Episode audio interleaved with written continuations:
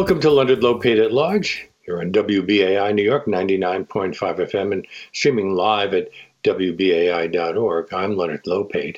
When Dr. Herman Pontzer, a professor of evolutionary anthropology at the Duke Global Health Institute, conducted pioneering research with the Hadza, a tribe of hunter gatherers in northern Tanzania, he found something quite surprising that although the tribe's people move frequently, hunting, digging, dragging, carrying, and cooking, they burned about the same number of total calories a day as much more sedentary Westerners.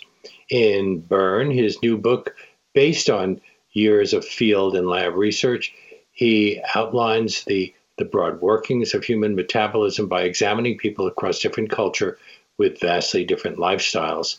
The book is published by Avery, and I'm very pleased that it brings Dr. Pontzer to our show now. Hello. Hi, how you doing? I'm okay. Uh, can't this kind of research be da- scarily dangerous? You begin your book with a story of being awakened in your tent at two in the morning by the roars of lions that were just a few hundred yards off. Yeah, you know, uh, part of the fun of the work I get to do, uh, studying, you know, human physiology and, and metabolism, and kind of trying to explore the uh, our evolutionary past through, you know, studying modern people today um, is it gets you get to travel all around the world. So I've gotten to, to, travel to archaeological sites in Georgia and you know across Africa to look at wild chimps and, and to work with uh, the Hadza, as you say, and you know it's it's always an adventure um, and it's a lot of fun. Well, that, it was a scary experience for you, but significant in a different way for members of the Hadza tribe. Uh, wasn't it a signal that food might be awaiting them? Well, that's right. So, you know, if you or I um, wake up in the middle of the night to a lion chorus. Hmm. Um, I, my first thought was not on breakfast. I'll tell you that. Um, to avoid being breakfast, but um, I, you know, I thought, well, gosh, I, I, I, I, hope they don't come over this way. Of course, you know, you're out in the middle of the savannah. They, it's not a game park or something like that. There's nothing between you and the lions. Um, but the Hadza folks that we were with, you know, they're um, they're just so uh, they're so sanguine about the whole thing. They're, they're, they're just they're tough, you know, mentally tough and opportunistic and clever. And they heard those lion choruses and they said, "Aha! I bet if we go over there, um, we can push a bunch of lions off of a freshly killed kudu," which I, you know, wouldn't even occur to me. But uh, that's, that's, an antelope. That's what they did, and uh, successfully so. Uh, a kudu being an antelope. Yeah, that's right. Sorry, it's a, it's a big antelope. It's a it's a one of the larger ones. You know, 150 pounds or so. Are the Hadza living lives that were the norm worldwide for yeah, over two million years? That's right. Uh, so you know humans. Uh, so our, we're Homo sapiens, right? So uh, and our genus, the genus Homo, that uh, demarcates all of the species that are you know within our sort of group, our group the, uh, of Homo. Uh, the genus Homo gets going in the fossil record about two, two and a half million years ago. And we can see along with those fossils um, that have a little bit bigger brains, teeth shape is a little bit different. They look like us more than they look like earlier species. Um, sort of those telltale anatomical signs that they're in our group, those go along with these telltale archaeological signs like stone tools and cut marks on bones that these populations were hunting. And we, we know that they were gathering too, but the hunting is, is the sort of uh, the, the new thing that they add to the repertoire. And, um, and that hunting and gathering strategy is incredibly successful and just sort of takes off. And it is the norm for two and a half million years of, of, of our evolution. It's, it's what literally shaped our body is that lifestyle. And so, um, you know, if we go not into the too distant past, all humans are hunting and gathering. Um, and then we zoom forward to the present day, uh, there are only a handful of, of, populations that still kind of hold on to those old ways. Of course, we're all we're all we're all equally modern humans that are alive today. Um, but some some cultures hold on to those old hunting and gathering traditions and kind of give us a sneak peek into uh, what that life was like. A few in Africa and in South America, mostly in the Amazon, uh, I imagine. Uh, you write that the Hadza people, quote, don't develop obesity and metabolic disease for the simple reason that their food environment doesn't drive them to overconsume. So, if it's a healthy way to live, why did most Homo sapiens switch to farming around 12,000 years ago? Yeah, well, you know, I'll say this: the farming populations that we've worked with. So we've worked with uh, sort of subsistence farmers in South America, and, and uh, we have new projects happening in Africa with other groups too.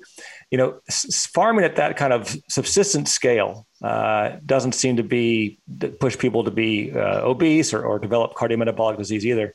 Um, it really is the kind of new industrialized food systems that we all are adopting increasingly um, that really seem to make us sick. So people like to blame farming, and um, you know there's a lot of things that go along with farming that that have negative consequences for sure. Uh, but actually, if you look at those early farming groups, it doesn't seem like they're they're in trouble. Um, it's the way that we've done farming at kind of a mass scale, and we all subsist now on these you know ultra processed foods uh, that are shelf stable and can travel in a in a semi trailer or on a on a train. That that seems to be what is getting us into trouble today. Well, hunter gatherers are called opportunistic omnivores because they eat whatever's available, including plants and animals. But can't that be dangerous because there are some diseases that are transmitted from one species to another, as, as we yeah. are discovering just now? Yeah, absolutely. Um, I think that's probably always been the case. You know, we, we can actually tra- uh, track, for example, um, in a different kind of way, we can track the, the, the progress of malaria across species and other things um, like that. So, HIV/AIDS comes HIV, from uh, exactly, other primates. Exactly. Yeah, fan, yeah, a, a really an important example. Um, it can be, you know, but any any animal that eats other animals is opening itself up to that, right? Because the sort of steamy, nutrient rich environment that's inside all of us um, is a great way to, to grow bacteria. And if those bacteria are clever, they'll find a way to, to jump ship. Um, and so any animal that eats other animals is, is opening itself up to that. Um, I think the kind of factory farming ways that we often produce uh, food and, and, and uh, in this culture are more problematic. Um, but yeah, you're right that that initial leap into hunting as a big part of your diet, that's that opened the door. You have a chapter headed "What is metabolism anyway?" with a section headed "Demystifying Metabolism." Is yeah. metabolism a mystery? Haven't we known about it for a long, long time? Well, it depends on who you ask. I mean, I think everybody knows. I mean, even people with no formal schooling, uh, certainly the Hadza would know that you know you need food uh, to run, you know, for the, the energy to, to live. Um, so at that scale, I think if at that level, everybody understands that. Um, but where it gets messed up and misunderstood, and people take advantage of that misunderstanding, is if I were to ask you, Leonard, how do you burn your energy every day? Or what's the relationship between your lifestyle and how many calories you burn every day? Or, or when I say metabolism, what exactly do I mean?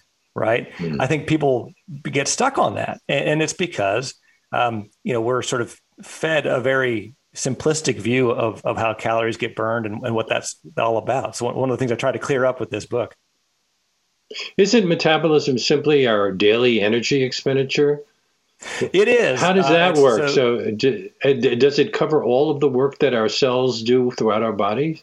Yeah, exactly, exactly. And so, you know, you've got about 37 trillion cells, give or take, and every one of them is this microscopic little factory that's doing a lot of work every day.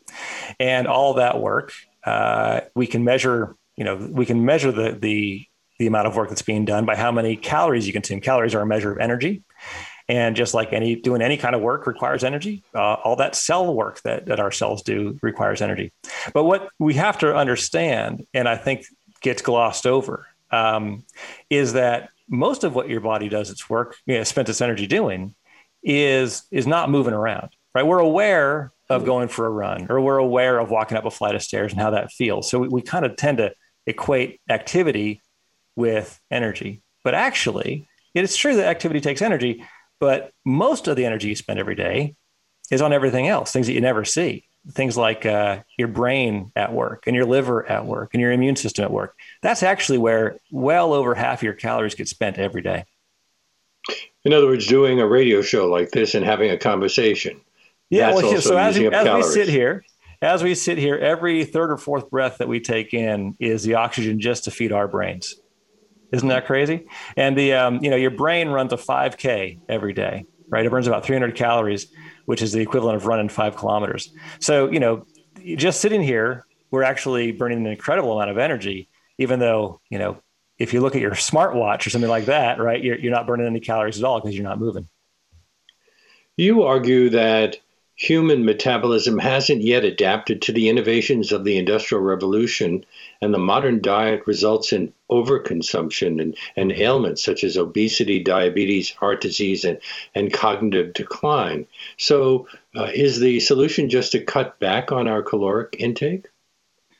It is. It is. Um, but the trick is, of course, as anybody who's tried to, to do that, to lose a, little, a few pounds knows, it's incredibly hard to do. Um, and so I think, you know, yes, the overall goal here, if we want to, if you want to cut back on your weight or cut back on how much you're eating, is to focus on the calories. I think, you know, calories have become this much maligned thing, but it really does come down to that. But the question then becomes, how do you do it? How do you reduce how many calories you eat? Um, you know, look, if being hungry will push, you know, people into a pride of lions to get to get a, a freshly killed antelope, um, then being hungry will certainly push us into the refrigerator. Uh, mm-hmm. so we need to find a way to, to, feel full on fewer calories, and that's that's where it gets tricky because we have to figure out what diets work for us personally um, that fill us up on less. Uh, you, are right about the mechanics of metabolism on the cellular level, uh, mm-hmm. but how have the metabolic strategies evolved in our species and other primates? How similar are we to apes and, and chimpanzees? Mm. And, and what about other mammals? Yeah, that's a really fascinating area of work that I've been involved in the last 10 years or so.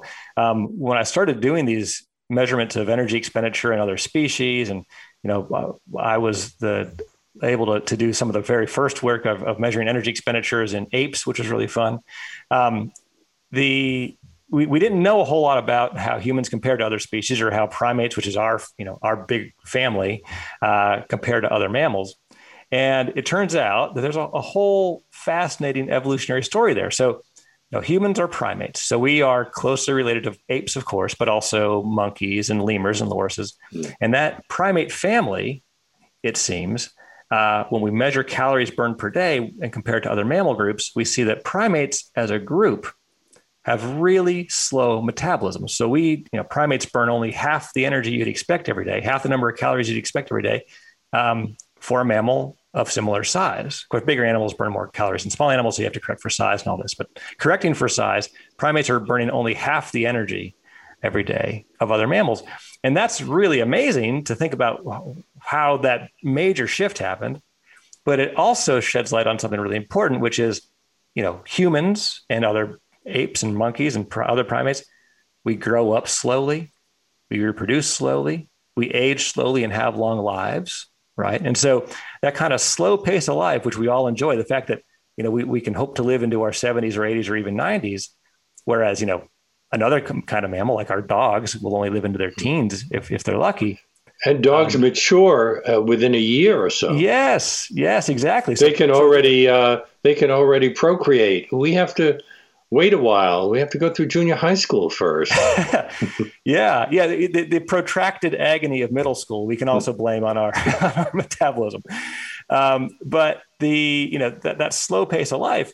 You know, we talk about dogs growing up in dog years, living their lives in dog years, like that's an accelerated rate. But actually, we're the we're the weird ones. You know, primates are slow and weird. So our metabolism helped make that possible because the rate at which you burn calories is is related, we think, to the rate at which you kind of grow up and grow old, because all of that stuff is work and work is energy.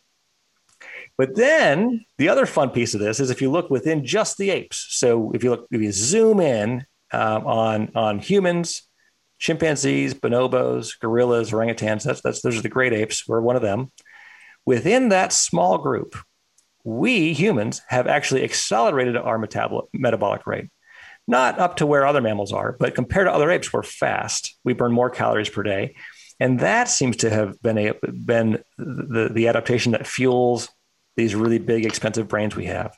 And the fact that we're able to have, you know, a, human a human mom could uh, have kids every couple of years if she wants to. Um, ape moms can't do that, right? Ape females have three or four or five years between births. Um, we have we're really physically active. So the, the, these things that are sort of um, a major part of, of what it means to be human, right? Uh, big babies, smart brains, active lifestyles. Those are all made possible by the second change that happened in our evolutionary, our, our metabolic evolution, where we kind of turned the dial back up a little bit. My guest today on Leonard Lopate at Large is Dr. Herman Pontzer, P O N T Z E R. His book, Burn New Research Blows the Lid Off of How We Really Burn Calories, Lose Weight, and Stay Healthy. Um, in reading your book, I came upon uh, quite a number of words that I was surprised I hadn't heard before. One of them, pyruvate. yeah, well, that's an important thing to know about. Um, you know, one of the things I wanted to try to do was was demystify metabolism, and to do that, um, so yeah, I've been teaching this stuff for years, and so I kind of thought, well, how would I, if I if I were going to sit down and try to walk somebody through this who maybe hasn't hasn't seen any of this biology since high school or maybe never saw this all this I don't ever remember hearing the word pyruvate until I looked at your book. Maybe that was just my problem. Well, you know, I think that um, it speaks to sort of the way that we gloss over some of these important details in, in education. But yeah, pyruvate, man. You, need pyruvate. That's what all your glucose turns into. And by the way, glucose is what all of your carbs and sugars turn into. Um, we, we often make a big distinction in the diet wars, as, as people call them, between you know carbs and sugars. Well, from your body's point of view, um, once they get into your bloodstream, it's all the same thing because what actually gets into your blood from either carbohydrate or from simple sugars is the same small set of simple sugars, glucose being the main one. So when we measure your blood sugar, right, uh, we're measuring blood glucose. Glucose goes into the cell um, and gets broken down to this stuff called pyruvate. And that's what goes into the mitochondria of the cell, which is the, sort of the power plant of the cell, and makes all of the energy just about that we use. Not not quite all of it, but the large majority of, of the energy that we use is that yeah that pyruvate molecule. If you didn't have that, you'd be in trouble. Now, hunter gatherers like the Hadza uh, walk four to seven miles a day, hunt wild game, harvest mm-hmm. honey, dig for tubers, pick berries, fetch water, and firewood. Are those reasons that they tend to be very healthy into old age? Yeah. So um, and here's where I think we need to make a distinction between health and weight. So mm. all of that activity absolutely contributes to why the Hadza are so healthy. I mean, I can tell you, we work, you know, when we work in these Hadza camps, um, we see men and women who we know are in their, their 50s and 60s, even 70s, sometimes even in, in the 80s. And we measure things like blood pressure and, and blood sugar levels. And we never see anybody, hardly, uh, you know, maybe one or two in a hundred that have any kind of you know, even the inklings of heart disease or diabetes or anything like that. And but so, don't oh, go, go yeah. ahead. Go ahead. Well, I'm just going to say that you know the the a big part of that's the activity, but that interestingly, the activity doesn't seem to be how they keep trim. That seems to be the diet. Well, don't hunter gatherers eat a lot of uh, starchy, sugary, carbohydrate rich foods like tubers and, and honey? Yeah, that's right. And so that's another fun thing. If you actually go and, and live with hunter gatherers, you get a, a, different view on what a paleo diet would look hmm. like, right? Um, the, the, paleo movement these days is often synonymous with a, a carnivorous diet. Um, and, you know, and, and, and high meat, you know, low carb diets work for a lot of people. Uh, but the idea that that's what hunter gatherers do just doesn't really wash. Uh, the Hadza eat something like 10 to 15% of their calories a day on average are, are from honey, which is that's a lot of honey. if you ever want to try to sit down and eat that much. Um, starchy tubers, like you say, are a big piece of it. So they're they're actually quite carb heavy in their diets. Haven't studies of hunter gatherer tribes revealed that exercise doesn't increase our metabolism, that we burn nearly 3,000 calories per day no matter our activity level? Yeah, that's right. So that was the, the first big study we did with the Hadza um, with Brian Wood and Dave Raichlen, I went to, uh, to Tanzania and we measured. Um, nobody had ever measured total energy expenditures. In other words, the, the total number of calories burned every day. No, nobody had ever really measured that with a hunter gatherer group, and so we were keen to do that because um, you know we're we're all anthropologists and humans evolved as hunter gatherers, so that's a lifestyle that we want to understand. And uh, so we, we took this uh, isotopically enriched water with us, this sort of sophisticated way to measure calories in the field. Um, and we used that to measure uh, total energy expenditures for men and women in the Hadza group, um, you know, over about a, a, seven to 10 day period. And when we got the results back, um, th- this isotope tracking technique, you have to get collect some urine samples and you have to bring them back to the labs in the States and get them analyzed here. So you don't get the, the number in the field right there. You get it after you get back and you get them analyzed. And we got the numbers back uh, at the end of that first season. I was totally blown away because I was sure. I mean, we, we went into this project uh, in 2010. We were so sure we were going to just find sky high energy expenditures with these guys because they're so physically active. Um, but the shock was that, you know, like you say, it's the same. They had the same energy expenditures as folks in the US and Europe, um, despite these really active lifestyles. So they burn nearly 2,500 to 3,000 calories a day, mm-hmm. no matter uh, their activity level, uh, and and we do as well. Uh, yeah. you, you say that's an evolutionary strategy to survive in times of famine. Yeah, well, that's right. So if you think about, um, you know, what metabolism is for, right? Metabolism, the reason your body's doing all that work um, is the same reason that any organism's body does all of its work. Is that we're evolved to survive and reproduce. And so um, an organism should be uh, very carefully calibrated by evolution to bring in as many calories as it can and burn them off in the service of uh, in the service of survival and reproduction. And if if times get tough and you have to work harder for your food, well, you, that doesn't you shouldn't ramp up your energy expenditure in that point because that, that would actually be counterproductive right? Because now not only is it hard to get food and you're working harder to get it but now you're spending more calories that day as well. That, that it's you know that, that's really tough. It's even tougher.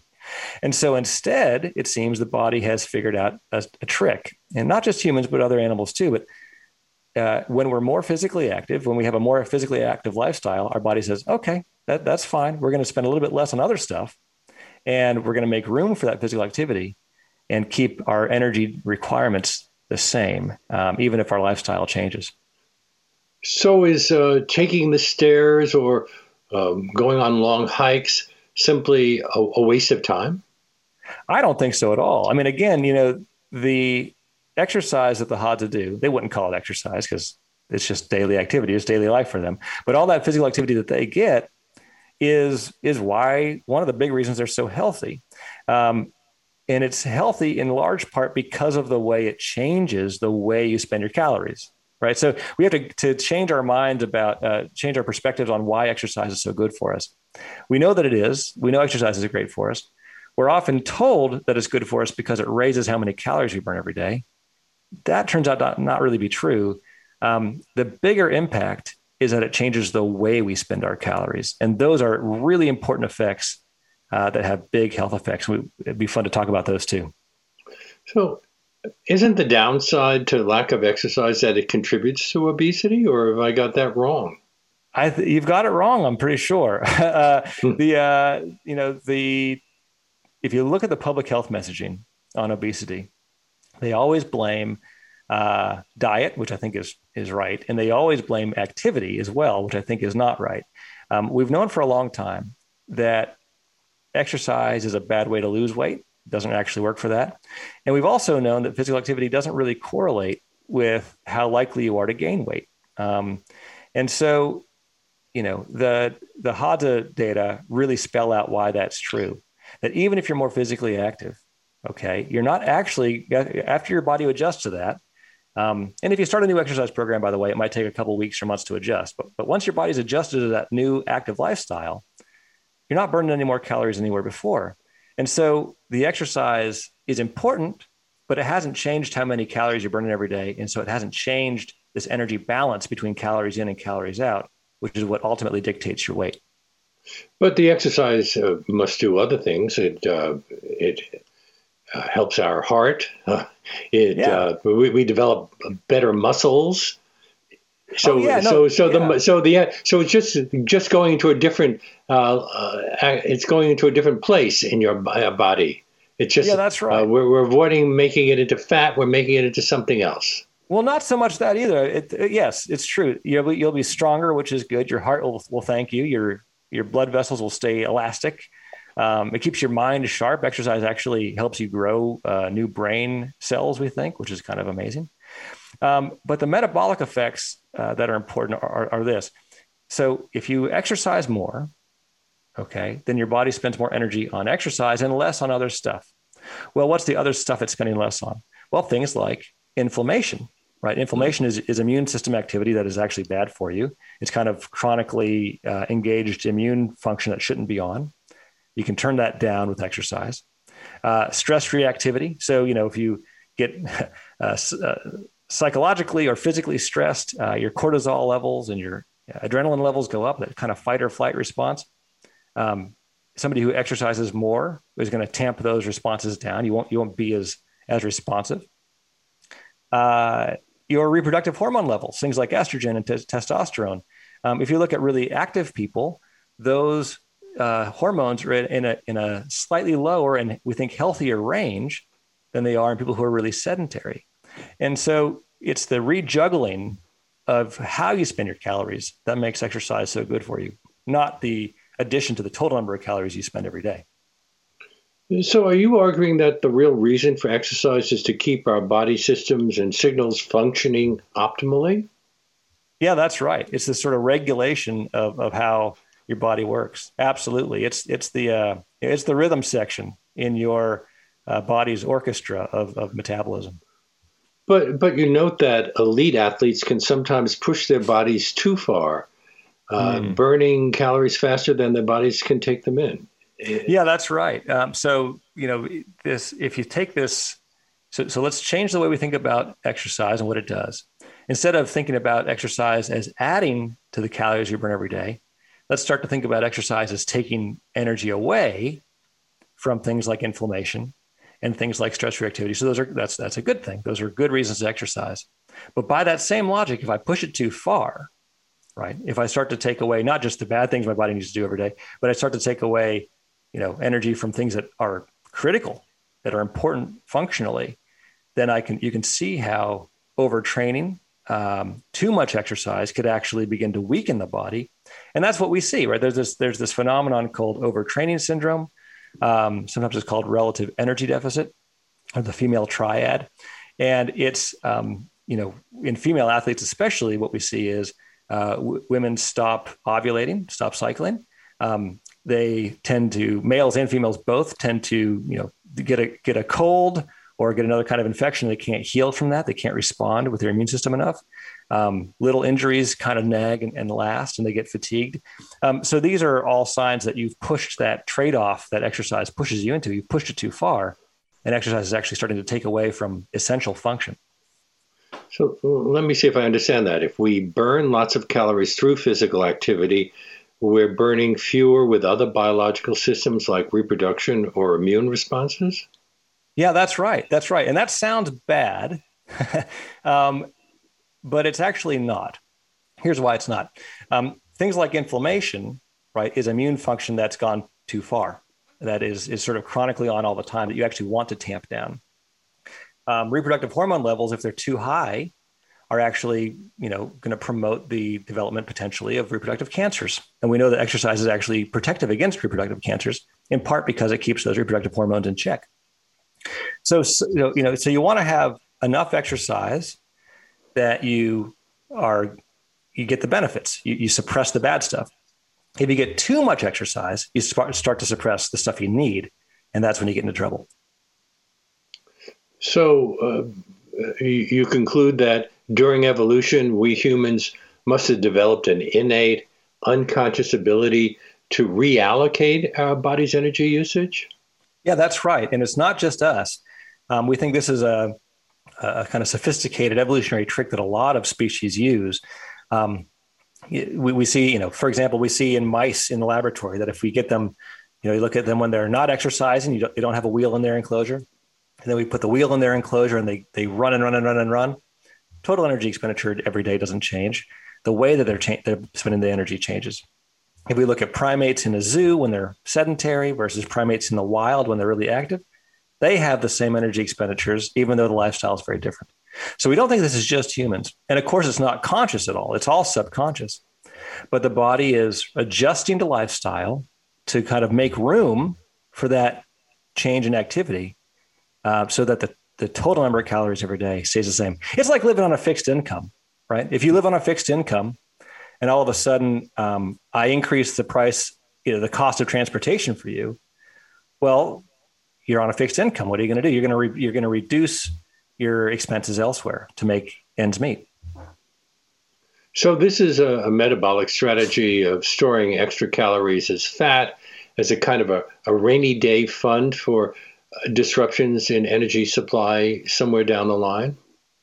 Yeah, that's right. If you do manage to get some extra energy in, and of course, in this environment, these days we're very good at that. We have full of foods that that that push us to do that.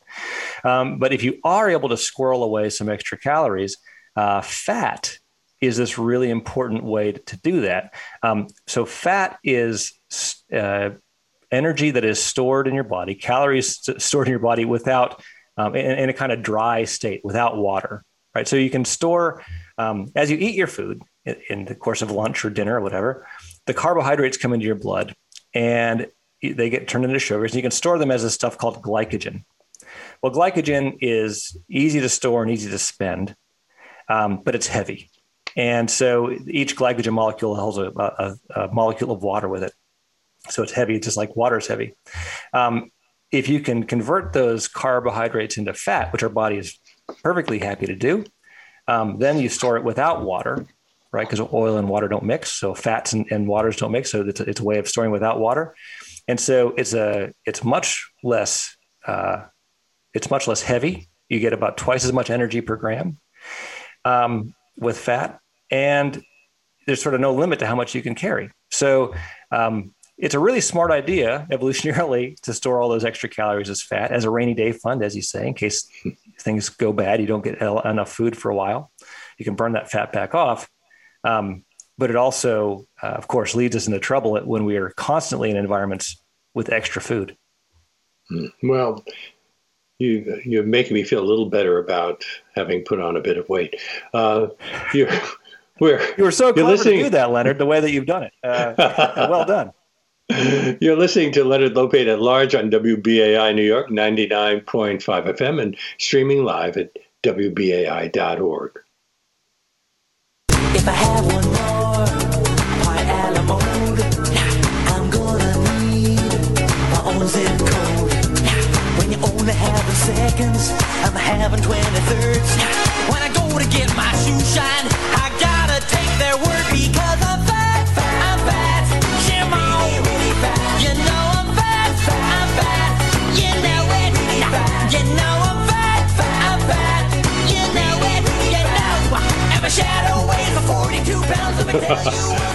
Before I get back to my conversation with Dr. Herman Pontzer, I need to take just a few minutes to ask you to consider becoming a member of WBAI.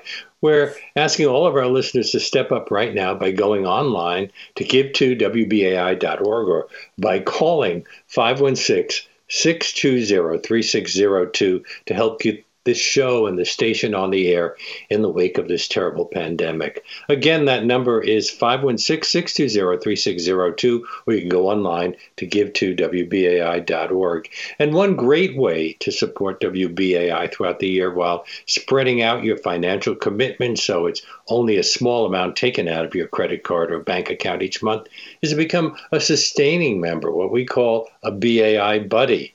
And I am delighted to announce that anyone who signs up to become a BAI buddy in the name of Leonard Lopate at Large right now will receive a free copy of the book that we've been discussing on today's show. Burn. New research blows the lid off how we really burn calories, lose weight, and stay healthy by my guest, Dr. Herman Pontzer. But no matter what level you're able to show your support for this show and this historic station, it all helps. The important thing is to take that step right now to keep the show coming to you and all your fellow listeners by calling 516-620-3602 or by going online to give to WBAI.org. Remember that WBAI is the only station on the New York radio dial that doesn't take grants or corporate sponsorship of any kind. We don't have those hidden commercials that you hear elsewhere that are called funding credits. We rely totally on our listeners to keep us going.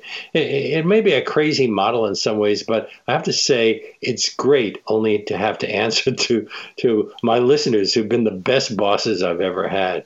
So don't forget to make that tax deductible contribution in the name of Leonard Lopate at Large. From all of us at the station, thank you so much. And uh, we return now to my guest, Dr. Herman Pontzer. We're talking about his book burn new research blows the lid off of how off how we really burn calories lose weight and stay healthy it's from avery Uh, Dr. Pontzer is an associate professor of evolutionary anthropology at Duke University, associate research professor of global health at the Duke Global Health Institute, and um, done a lot of you've done a lot of research in the field, but also in the lab. Yeah, that's right. We uh, try to, to bridge those two ideas, uh, they, they bridge those two realms. Um, you know, the lab, of course, you can do all kinds of nicely controlled experiments, but then you know you, you get to see how well that really works when you get out into the real world and test things in the field. A major concern these days is childhood obesity. Hmm. Isn't increasing mm-hmm. childhood inactivity and junk food diets uh, aren't they a major cause of youthful weight gain? Well, so what you've just said there, you know, is is half right, and um, and it's the message. Juicy the case. Yeah. you know, we we're always told that that obesity is is a function of diet and activity. You know, we're not we're eating the wrong foods and we're not exercising enough.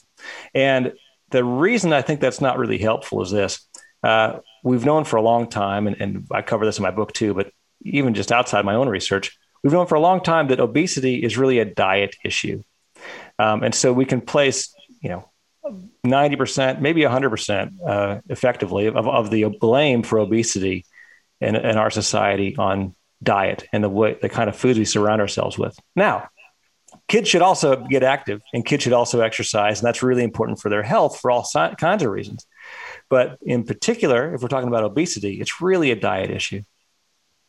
But you urge us to avoid any of the diets that target one specific nutrient as being very good or very bad for us.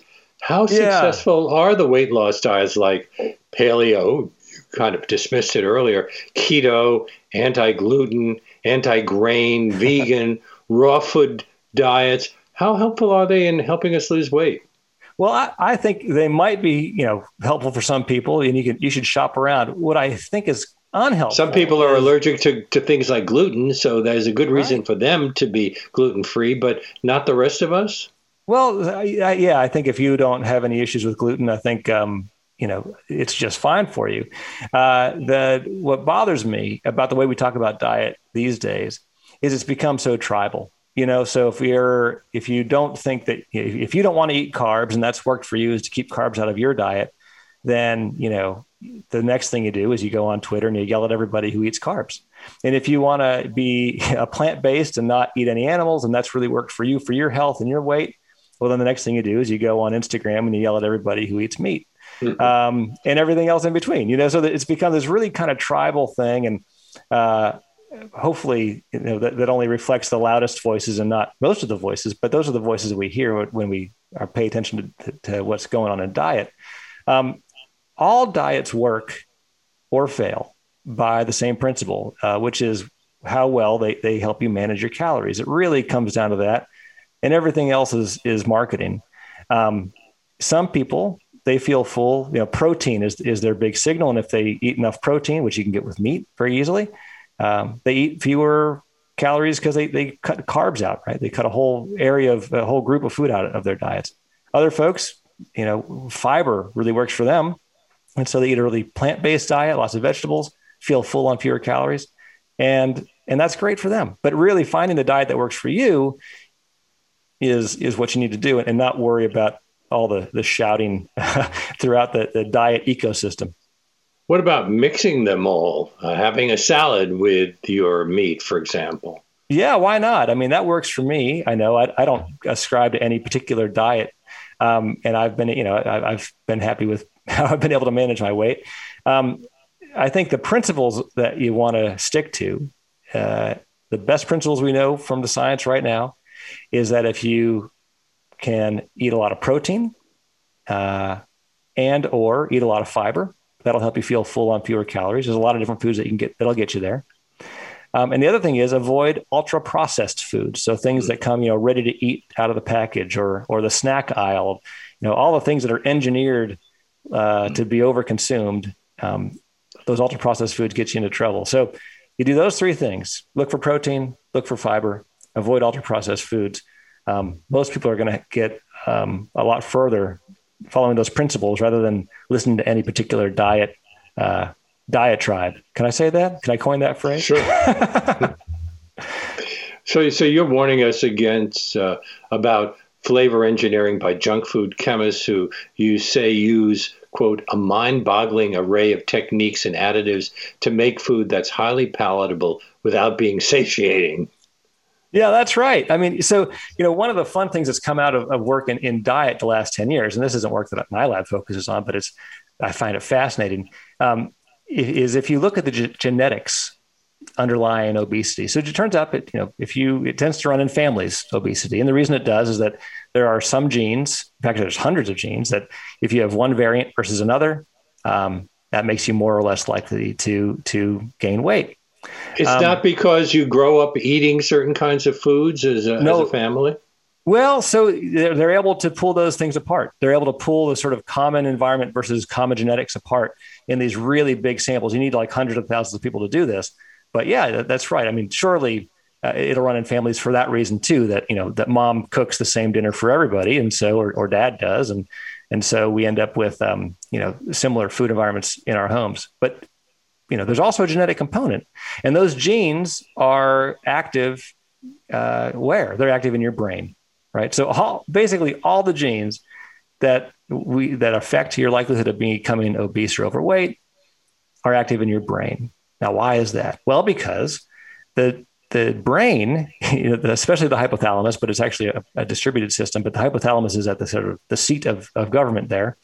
Um, it's controlling uh, how full you feel and how hungry you feel.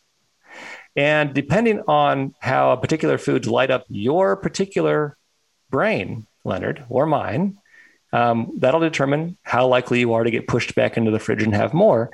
And so, you know, that's that's why some people are able to resist these foods more than others. It's, it's not willpower; it's it's wiring. Homo sapien bodies have been shaped by uh, the hunter-gatherer lifestyle. So, are they not adapted to spending hours sitting in in a car or at a desk and and eating takeout foods? Yeah, we just really aren't. You know, our brains are still uh, wired for Paleolithic um, foods, or maybe even farmed foods. That's fine, but but they certainly aren't. Um, they're not wired for for Domino's pizza and hot pockets and you know pasta in a pouch. I mean, we just aren't ready for that. Uh, and so it, it, just those are killers. Um, and we're also not built to be sitting all the time. You know, like you said at the beginning of the program, hunter gatherers are really physically active. Um, the the Hadza who we work with, you know, we've measured this. They get more physical activity in a day than most Americans get in a week, um, and that's been the norm. You know, that's been the norm forever. So uh, it's only really, really recently, and too recently for our bodies to have adjusted, um, that we've been able to to sort of live our lives on our our backsides, just sitting down. Mm. Well, when it snows, as it has recently where I live, uh, whether I like it or not, I have to go out and do some shoveling. So mm-hmm.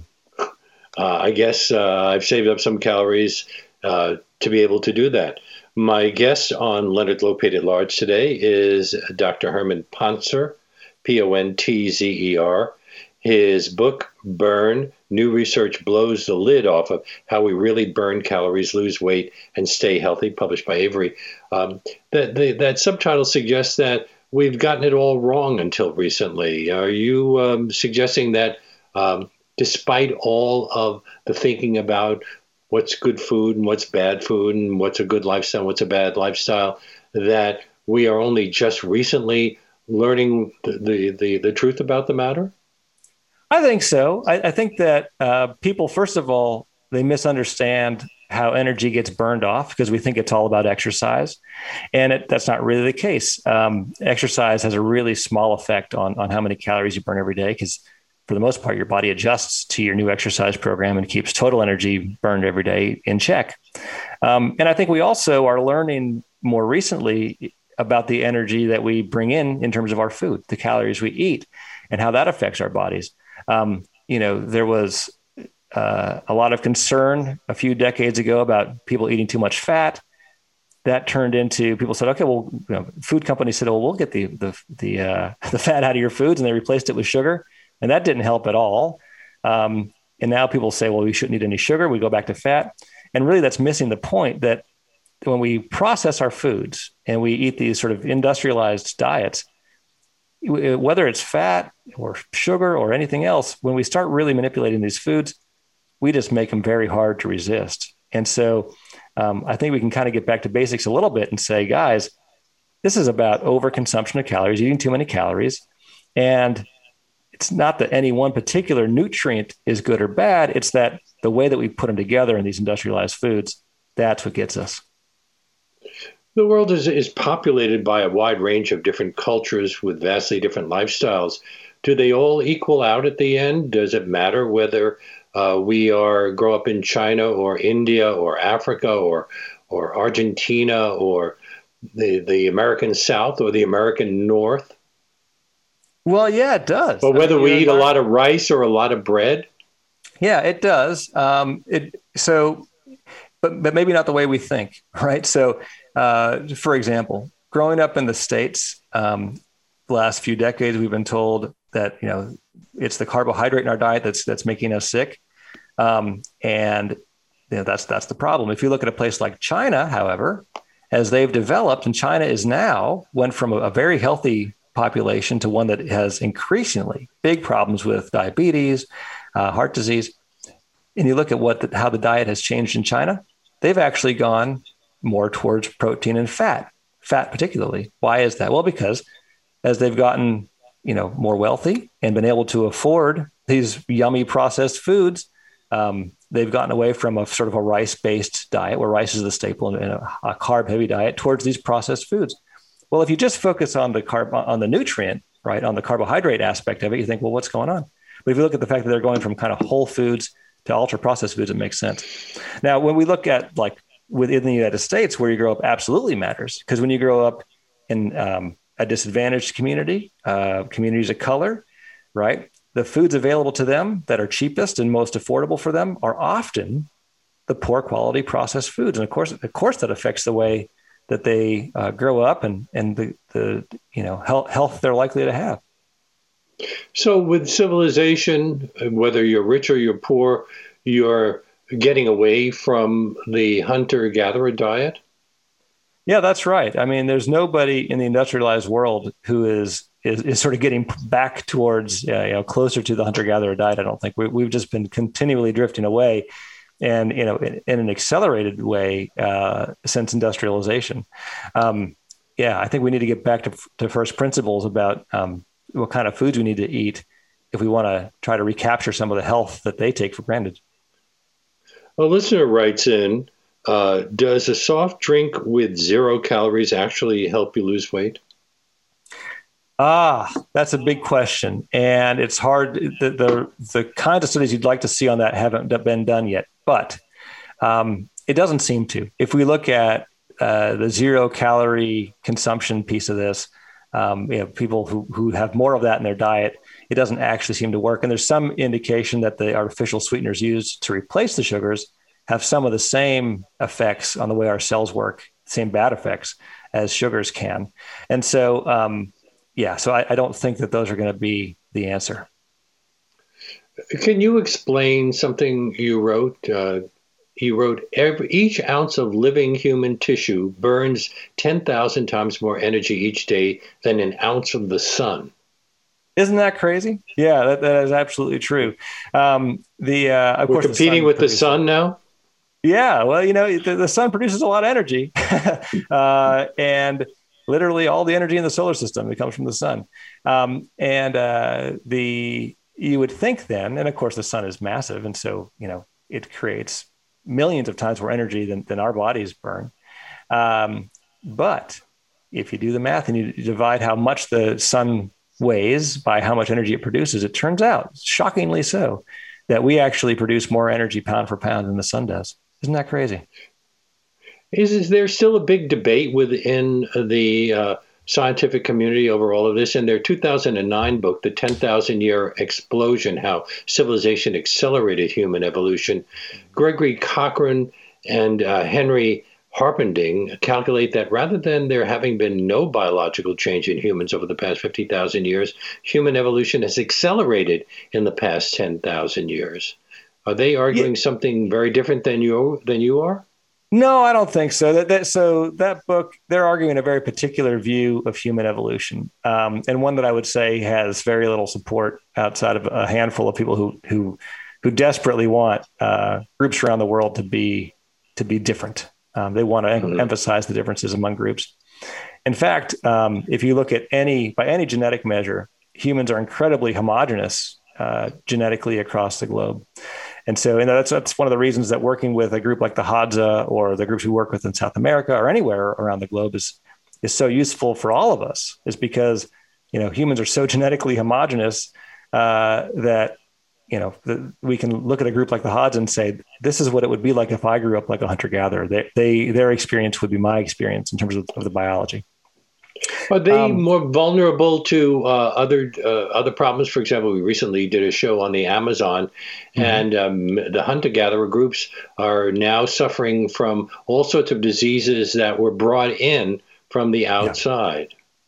Well, that's true. That's right. And so, um, you know, in the history of conquest of, the, of North America and South America was, you know, bringing diseases in with the Europeans. Smallpox. So, uh, smallpox is a classic one. They now they had diseases too that that we didn't have. Um, I believe syphilis, for example, is a New World disease. I might have that wrong, but there are examples of that where, I thought, there were diseases. I thought we got that from from apes, but uh, I don't yeah. know.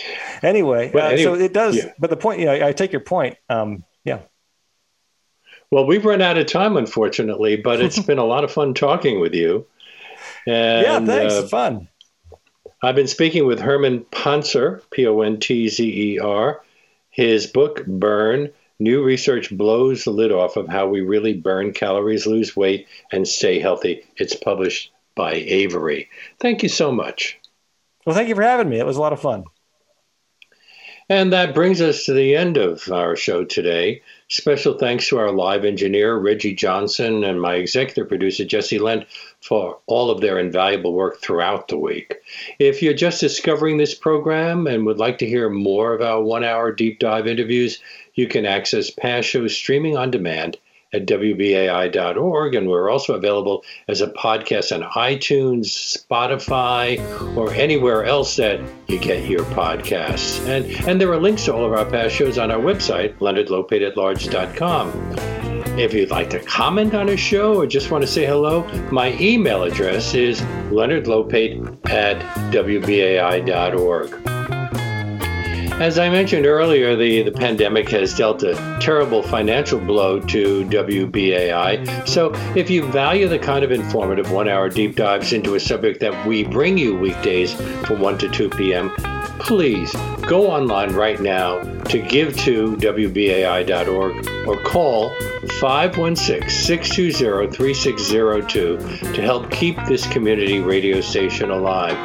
We depend 100% on the support of our listeners. Uh, we don't take grants, we don't take ads, just ask you to, to come through for us. And, and one great way to support WBAI without having to lay out a lot of money at one time is to become a BAI buddy.